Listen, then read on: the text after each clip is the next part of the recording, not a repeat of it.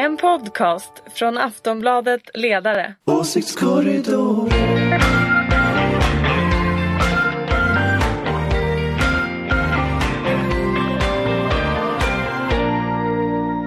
Okej, hej och välkomna till Åsiktskorridoren. Efter en veckas uppehåll, vi hade höstlov förra veckan, så är vi nu tillbaka. Det är måndagen den 4 november. Man går nästan in lite för slutspurt inför julen nu. Det är inte så länge kvar. Men det Du är verkar väldigt kvar. sugen. Du börjar redan prata Ja, om jul. faktiskt. Jag äter lussekatter i helgen, jag är lite sugen. Eh, Men vi ska prata svensk inrikespolitik som vanligt och med oss har vi Ulrika Schenström som är moderat. Ja, hej hej. Vi har från Aftonbladets oberoende socialdemokratiska ledarredaktion Jenny Wennberg Ja, och Anders Lindberg. Ja, Välkomna allihop. Jag heter Tackar. Anna Andersson. Hörni, Arbetsförmedlingen ska vi prata om. pratar vi inte om julen först? Ja jag pratar Eh, alltså, jättegärna om jag vet Jag är att det är väldigt väldigt många som i vill Mm. partipolitisera julen har man ju förstått. Men det tycker jag inte vi ska ägna oss åt här. Jag, jag noterade att Schibsted faktiskt har tagit ställning i den här striden. För Asså? i våran sån här Ska vi fira monter, vinter, eller i våran monter så står som man får beställa lunch här borta, där står det faktiskt julmust. Bara julmust, så Schibsted har tagit ställning i Där kulturkriget. satte vi ner foten. Här är ingen vintermust inte. Nej. Nej, Ingen fråga för liten att strida för. nej. Det måste vara den dummaste får ta- debatt vi- som har hänt Nej, tror jag. jag orkar inte ens. I alla fall Nej. det här året. Men, Men, du är lite inledde- sugen Anders, jag ser Ja, det. men det är ju lite roligt att, de, att det är så dumt men, men det är klart att, att eh, Ikea det valsar ju fortfarande runt på Twitter nu att Ikea inte skriver julkollektion om, om sina vintersaker då. Så Ikea har gått i svaromål, har ni sett det? Men, Man det kan var inte det kalla här en- Danmark-Norge eller? Ja, Ikea har gått i svaromål. De har fått kritik för att de inte kallar julsakerna jul utan att det heter vinter. Och då har Ikea påpekat att men det har alltid hetat Mm. vinter och så har de publicerat, och det har tydligen gjort det dessutom, en, en bild på en champagnekylare för nyår och frågar folk lite retoriskt om de verkligen ska kalla en champagnekylare för nyår för en julchampagnekylare. Så Ikea har liksom gått in i kulturkriget Att för att försvara orkar. Ja. sig. Då. Det är ganska roligt. Allt det har är väl blivit bara- en svensk tradition det här med en liten eh, politisk strid lagom Absolut, inför jag jul, om känner man- att eh, Lucia började liksom ge med sig lite grann men nu är man inne på det här med vad man egentligen, helgskinkor och vad det var. Ja, Hur som helst, jag försökte, hörde ni det? Jag sa Arbetsförmedlingen, alla suckade djupt. Men vi ska prata om Vi ska prata om Arbetsförmedlingen. Punkt nummer 18 i januariöverenskommelsen som inleds med Arbetsförmedlingen reformeras i grunden och som avslutas med, inom parentes, förändringen av Arbetsförmedlingen ska vara fullt genomförd under 2021. Vi går nu mot slutet på 2019 kanske jag ska påminna om. Eh, sen har vi det faktum att förra årets M och KD-budget tog pengar från Arbetsförmedlingen som den nuvarande regeringen inte gav tillbaka. Eh, och nu står vi alltså inför den här stora reformen eh, enligt januariöverenskommelsen där eh, dagens arbetsförmedling i princip ska bli en tillsynsmyndighet och själva arbetsförmedlandet ska läggas ut på privata aktörer. Och alla verkar avsky den här reformen. Hur har vi hamnat här? Ulrika? Ja det är obegripligt för att eh, pratar man runt med, ja oavsett färg på bakgrund på nationalekonomer som ändå trots allt är bra på att titta på rekonstruktionen här så är ju alla mot det här. Eh, man kan möjligen vara för vissa delar men i så fall så kanske man ska göra det i någon slags eh, ordning och på en väldigt lång sikt. Men det här totala kraschen som händer nu och kommunerna, vad ska de ta sig till? För det är ju de som kommer att bli de som kommer att få det svårt. Och då tänker jag på Centerpartiet och kommuner och sådär. Det kommer ju, ja, nej, jag, jag tror inte det här var jättesmart. Mm. Men- Men, men det har jag ju å andra sidan aldrig inte- tyckt, så nu får jag säga det igen. Ja, men men har inte Centerpartiet en plan? Har man inte en, eh, en blueprint för hur det här ska genomföras? Det verkar ju inte så. Alltså det verkar ju som att man har tagit någon sån ideologisk konstruktion som man har hittat på i ungdomsförbundet eller sent på någon natt på en kongressutskott någonstans. Och sen har man liksom, ska man översätta den till verkligheten utan att ta hänsyn till remissinstanser, utan att ta hänsyn till Ja. Lars Calmfors är ju jättearg för han har ju kommit med den här kritiken och sagt att det här inte ska Apropå funka. nationalekonomer. Apropå nationalekonomer. Och nu händer det och då säger han vad var det jag sa. Eh, Men, men, men någonstans, det är det här på något sätt poli- politikers ibland tro att man kan omsätta liksom politiska idéer till eh, verklighet utan att så att säga, passera det här med utredningsväsenden och utan att passera eh, ordentliga undersökningar och så. Och det här är konsekvensen.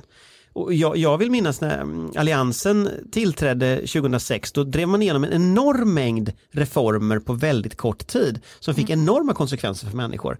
Och det var inte heller särskilt väl underbyggt alla gånger. Men jämfört med detta så var det i alla fall mycket mer utrett och diskuterat. Men okej, det, här är, liksom- det här är ju, alla är överens om att det är en centerpartistisk idé, men det är ju ändå en S-MP-regering som genomför Ja, men detta. att S har gått med på det här, att S, nej, att, att S har gått med på detta är för mig en gåta därför att det här är så fruktansvärt dumt. Och jag är helt övertygad om att de som kan arbetsmarknadspolitiken hos S insåg detta från början när det här kom på bordet. Så här har man ju då mot bättre vetande backat för den här Martin Ådahl då, denna eh, gestalt som nu tonar upp sig över Ja, svensk vi kanske inte politik riktigt här. ska göra det här till en personfråga. Jenny, hur ont gör det här i partiet? Gör det ont alls? Jo, det är väl klart det gör ont. Ehm, framförallt är det en helt obegriplig reform som alla nu har eh, sagt och jag upprepar. Ehm, och det är ju så att det här försätter ju kommunerna i en ganska svår situation. Sen förra veckan så kom det ju besked från regeringen om att man nu man, man ska försöka dämpa liksom det här ganska hårda fallet som man är på väg emot. Ehm, bland annat genom att eh, titta på om, om kommunerna kan gå in som eh, Just det, man ska undersöka den juridiska Eh, möjligheten. vilket ju betyder att det finns ju insikt om att så här, ja, jobbcoacherna har väl visat ganska tydligt att så här, det, privata alternativ som arbetsförmedlare kanske inte är en kanonidé utan att eh, samhället faktiskt har någon backup eh, i bakgrunden. Men det är ju också ganska provocerande att man, man eh, samhället förväntas rycka in när eh, de privata aktörerna sen inte kommer att klara biffen, vilket jag inte tror att de kommer att göra. Ulrika? Nej, och jag menar coacherna fungerade ju inte och det finns många saker som inte fungerade som har gjorts och, och testats. Men ändå så går man med på den här Mm. reformen oavsett vem det är som ligger bakom den eller vilket parti Och det är. talas om att vi står inför en lågkonjunktur dessutom. Ja, så att jag, jag, ja, jag, jag Men det är ju en, en dödlig, alltså det här är ju verkligen en sån här giftcocktail där allting som förstärker varandra. Att liksom, du har ingen a-kassa som fungerar riktigt som, och, i, i Sverige idag. Den är extremt ogenerös. Du kommer ha en arbetsrätt som du luckrar upp. Du har en arbetsförmedling som uppenbarligen ska sluta fungera lagom eh, 2021 och sen har du en lågkonjunktur. Och sen dessutom så ska det här på något mystiskt sätt minska stödet men till hur fortfarande kan ju Sverigedemokraterna. Socialdemokraterna här, gå då med Alltså, på det här? hur kan sossarna försätta sig i de? det här? Ja, det måste ju vara det här. Det hade inte blivit någon regeringsbildning om inte, om inte Jo men alltså, Nej, jag, men jag alltså, hade fått det, den. det, Alltså, det är väl ganska tydligt. Det, det är väl ganska tydligt när man läser alla punkterna att så här, Socialdemokraterna agerar någon form av dörrmatta för C och, och L. Eh, det är ju väldigt lite socialdemokratisk politik överhuvudtaget i januariavtalet så det, det är väl inte särskilt förvånande. Sen kan man ju tycka att eh, det, Men det är en sån paradgren. Jo men det blir ju också ytterligare ett svek, dels mot kommuner Eh, som faktiskt, ja men de kommer ju att se effekter av det här. En icke fungerande arbetsförmedling riskerar ju att leda till fler som faktiskt hamnar eh, och tvingas ta emot försörjningsstöd, eh, vilket ökar kostnaden för kommunerna. Eh, och det är ju ett ideologiskt svek någonstans.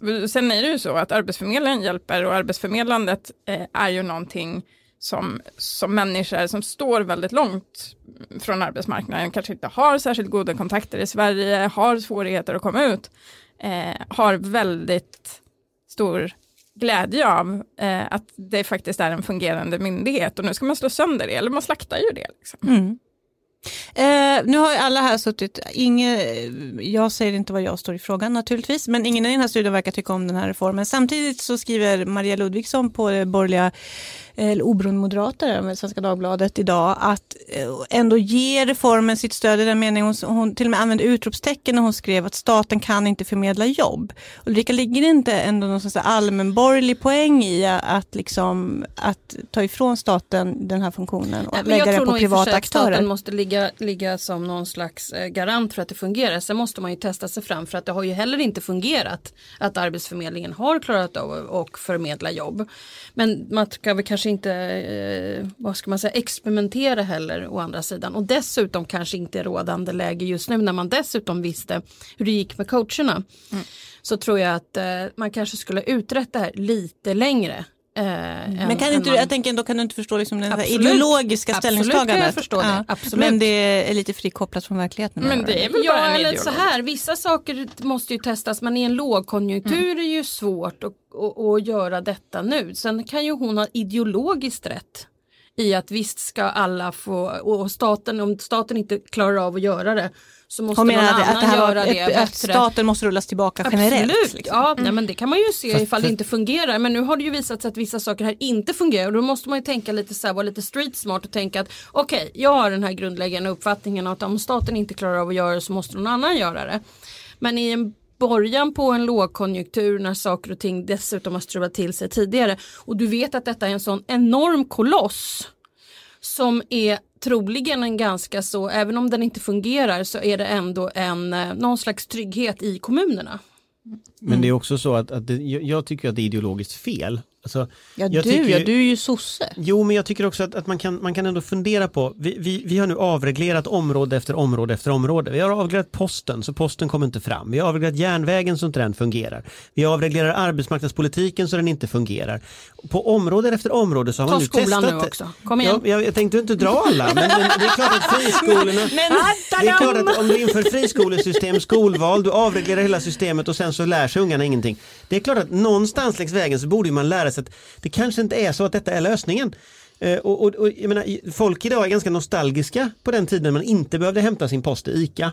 Alltså det finns också någon Alltså just form... det är väl inte så Jo men dumt? det finns också någonting med det här. Eh, Robert Nyberg gjorde en sån kul teckning förra nyjulen. Han skrev så här om, om tågen kommer i tid, säkert som ett brev på posten. Och liksom hela den här avregleringssnurret nu, att gå in i ytterligare ett område med det, trots att vi vet att det inte har funkat på alla andra områden.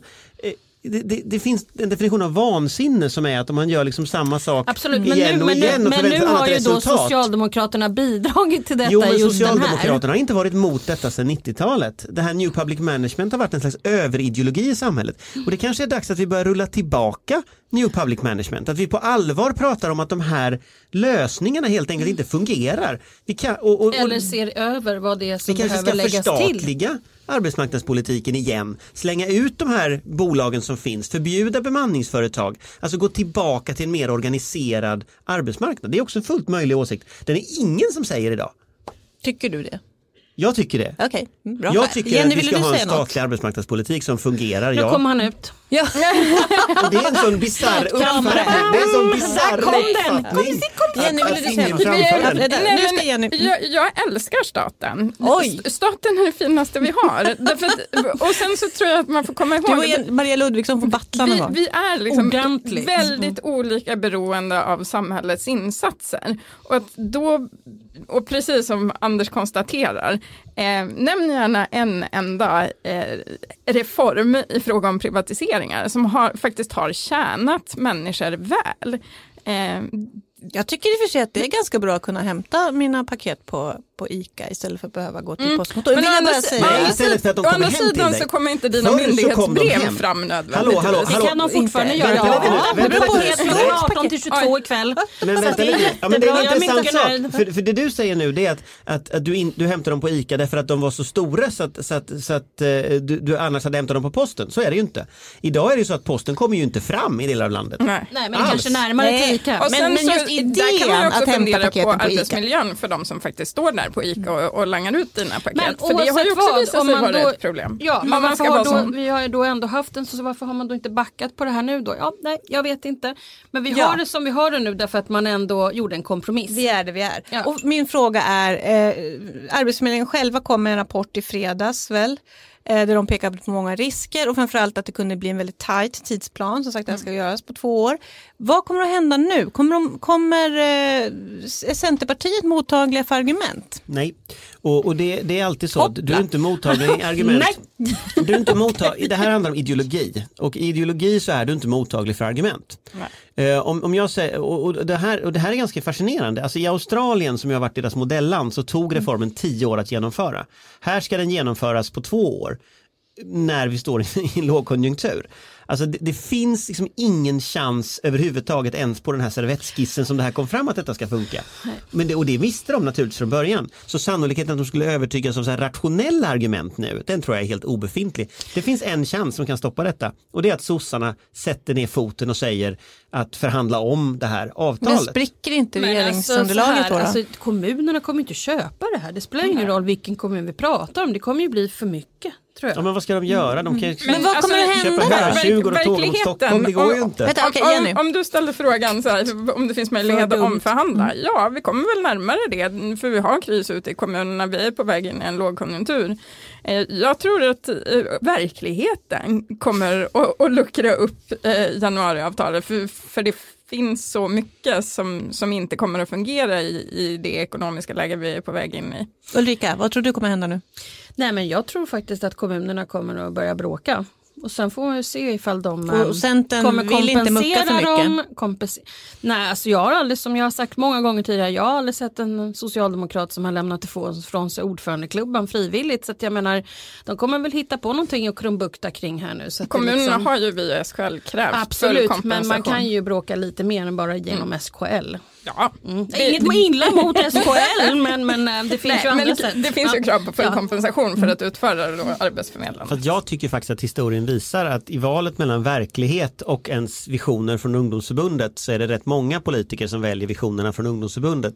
Tyvärr från många partier och jag tror inte Centern på den punkten skiljer sig. Och, och här har du ett antal favoriter, alltså det här är ideologiska, liksom ideologiskt kyrksilver hos Centern. Man ska slakta arbetsmarknadspolitiken, man ska skrota LAS, man ska eh, s- ändra hyresmarknaden. Alltså det här är liksom deras ideologiska kärna, den har de kvar från sina SUF-klubbar. Liksom. Att de skulle backa Jag är på det här. inte så det säker på att det är jag deras först. SUF-klubbar som har hållit på med Ja, Arbetsförmedlingen om jag ska vara riktigt ärlig. Jag tror att det Jo, att finns delade staten ska rulla sig tillbaka tror jag faktiskt att det, det kommer därifrån. Mm, Jag tror det. Jag tror att det finns delade meningar om det men eh, fine, nu är vi där vi Ja, är i alla fall. Vi- vi ska gå. Absolut. Jag känner mina centerpartister bättre än du. Mm. Jo, det är jag övertygad om. Okej, vi ska gå över till en annan del av Ulrikas allians. Eh, vi byter ämne med andra ord.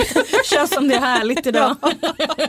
One of those Vi days. ska nämligen prata om Kristdemokraterna. De håller riksting helgen som kommer. Ulrikas kristdemokrater.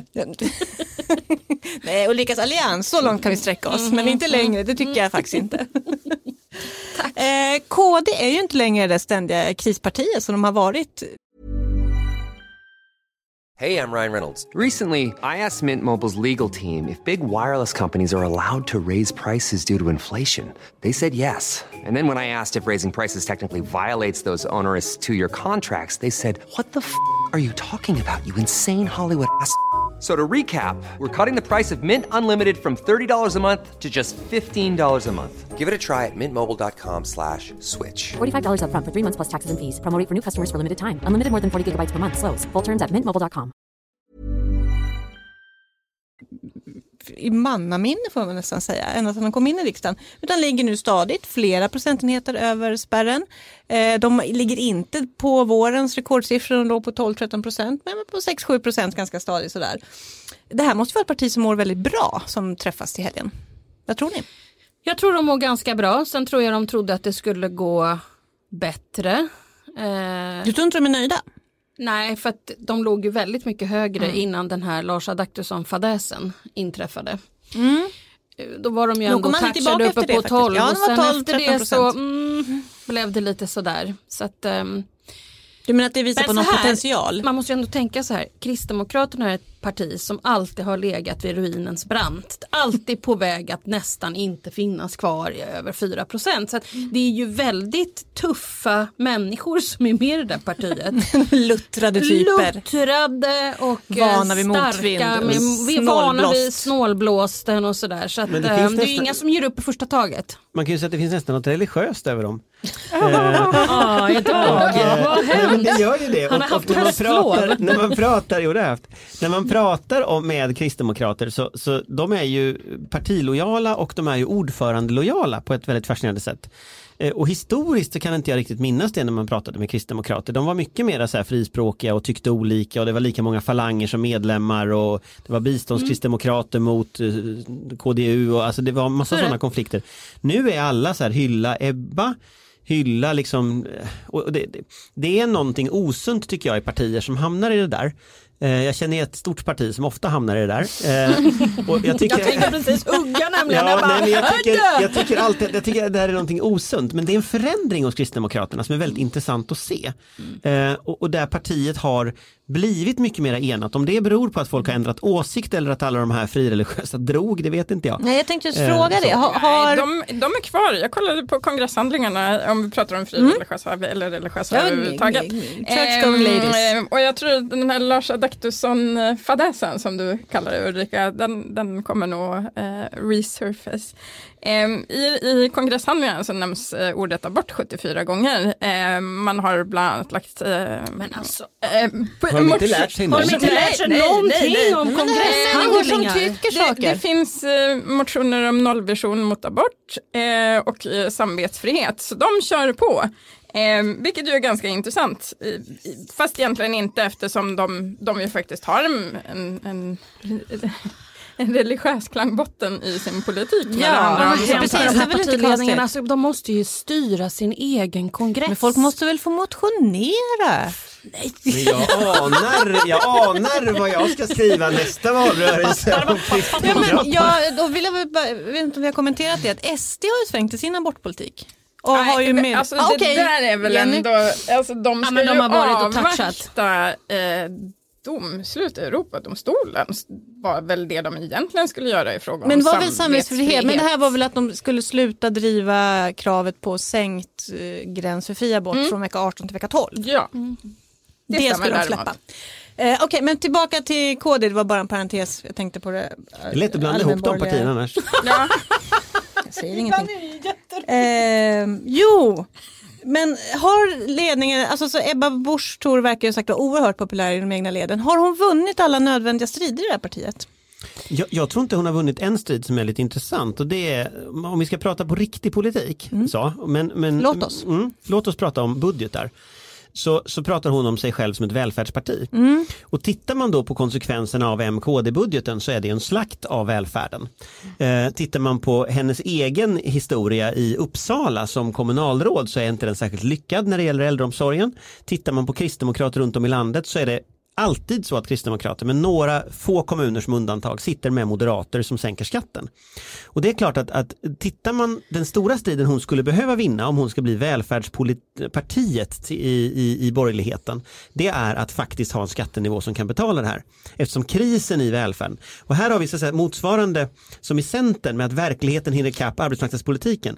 Verkligheten kommer att hinna ikapp men Kristdemokraternas har hon inte det tror du i sitt eget parti? Det är en sak att ta fighten med Moderaterna. Då skulle hon behöva ligga mycket högre eh, budgetmässigt sett eh, för att våga göra det. Och sen om det är i partiet eller utanför, det kan ju inte jag säga. Liksom. Men alltså- Men MKD-budgeten var en moderatbudget med en kristdemokratisk underskrift. Det var inte en MKD-budget. Okej, Ulrika.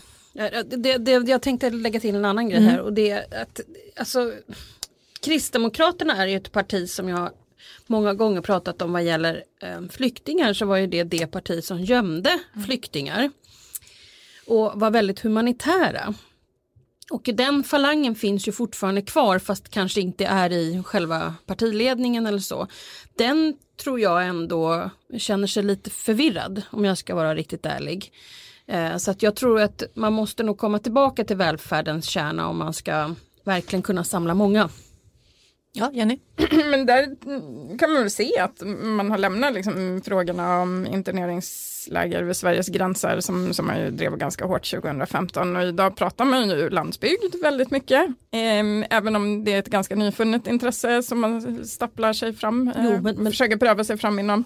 Ehm, och sen så pratar man ju välfärd.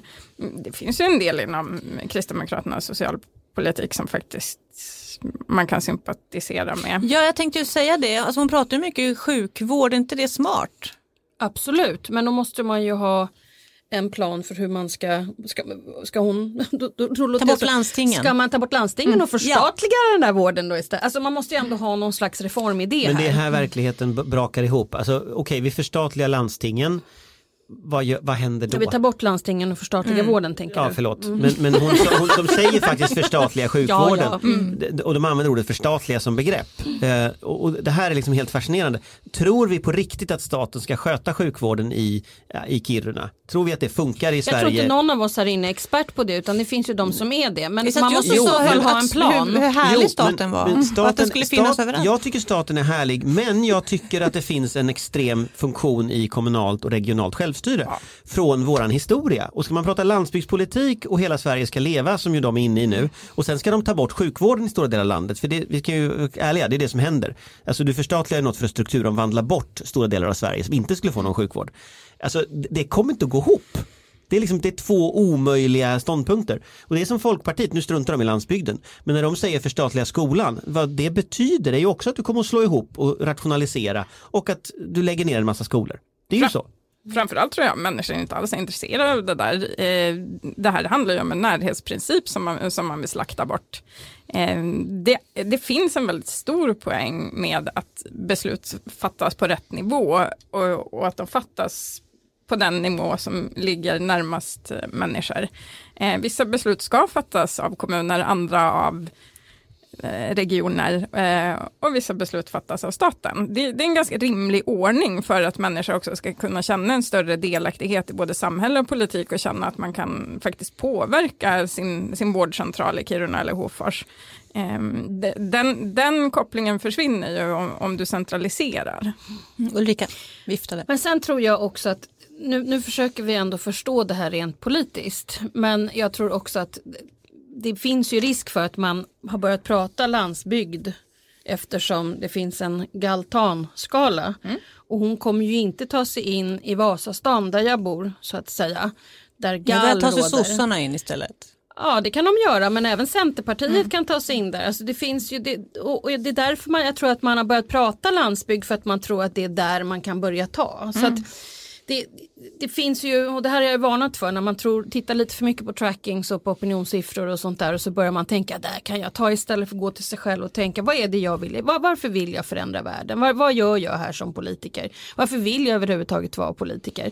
Och då kan det ju finnas bra siffror att titta på så att man har någon slags trendinriktning men du måste ju också titta på hur olika myndigheter kommer med för typ av olika eh, eh, siffror på hur hushållen ser på framtiden som Konjunkturinstitutet. Och, alltså du måste ju titta på din omvärld på något annat sätt än just tracking. Så jag tror att det här stad och land, det är ingen som blir eh, lycklig över att man tar avstånd från stad och för land eller för stad och mot land. Utan vi måste ju se till att alltihopa hänger ihop. Ja, och det är ju det som saknas idag.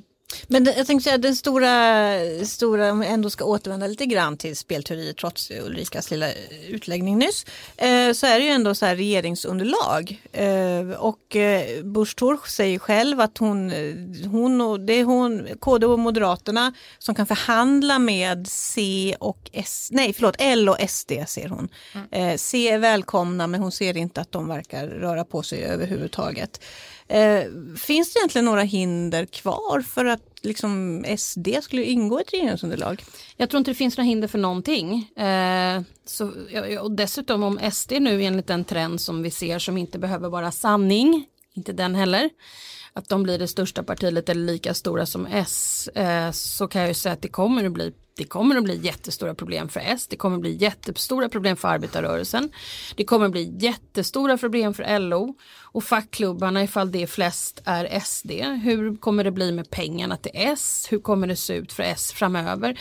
Så att jag menar, hela det här framtryckta eh, SD som egentligen bara kommer sig av att de andra har varit så otroligt dåliga på att ta tag i de samhällsproblem som har legat framför dem. För det här är ju ett symptom och inte så att man bara åh de är mycket bättre. Egentligen känner jag mig hemma här men det här det är ju för att man, man har varit besviken på sina egna. Men folk är ju inte bara besvikna, de är ju förbannade. Man fattar ju det. Liksom. Polisen kommer inte om du ringer. Eh, det kan vara skjutningar i området. Eh, det, det är så mycket får inte vård i tid i men du primärvården. Får, ja, och, och när du kommer till vården så, så får, får du träffa hur många läkare som helst. Det finns ingen kontinuitet i vården idag. Eh, på många håll i landet som är hyr, hyrläkarberoende eller hyrvårdsberoende överhuvudtaget. Om man då det är ju klart att många upplever ett stort svek från politiker idag och jag förstår dem. Det... Och så upplever man också tror jag att de politiker och de partier man har känt sig hemma hos mm. under väldigt många år oavsett om det skulle vara Socialdemokraterna, Moderaterna eller KD eller så så har man inte känt att det har levererats eh, och det här har inte pågått nu under de senaste året utan vi pratar ju tiotals år. Ja, det är ju en lång jag vara optimistisk istället?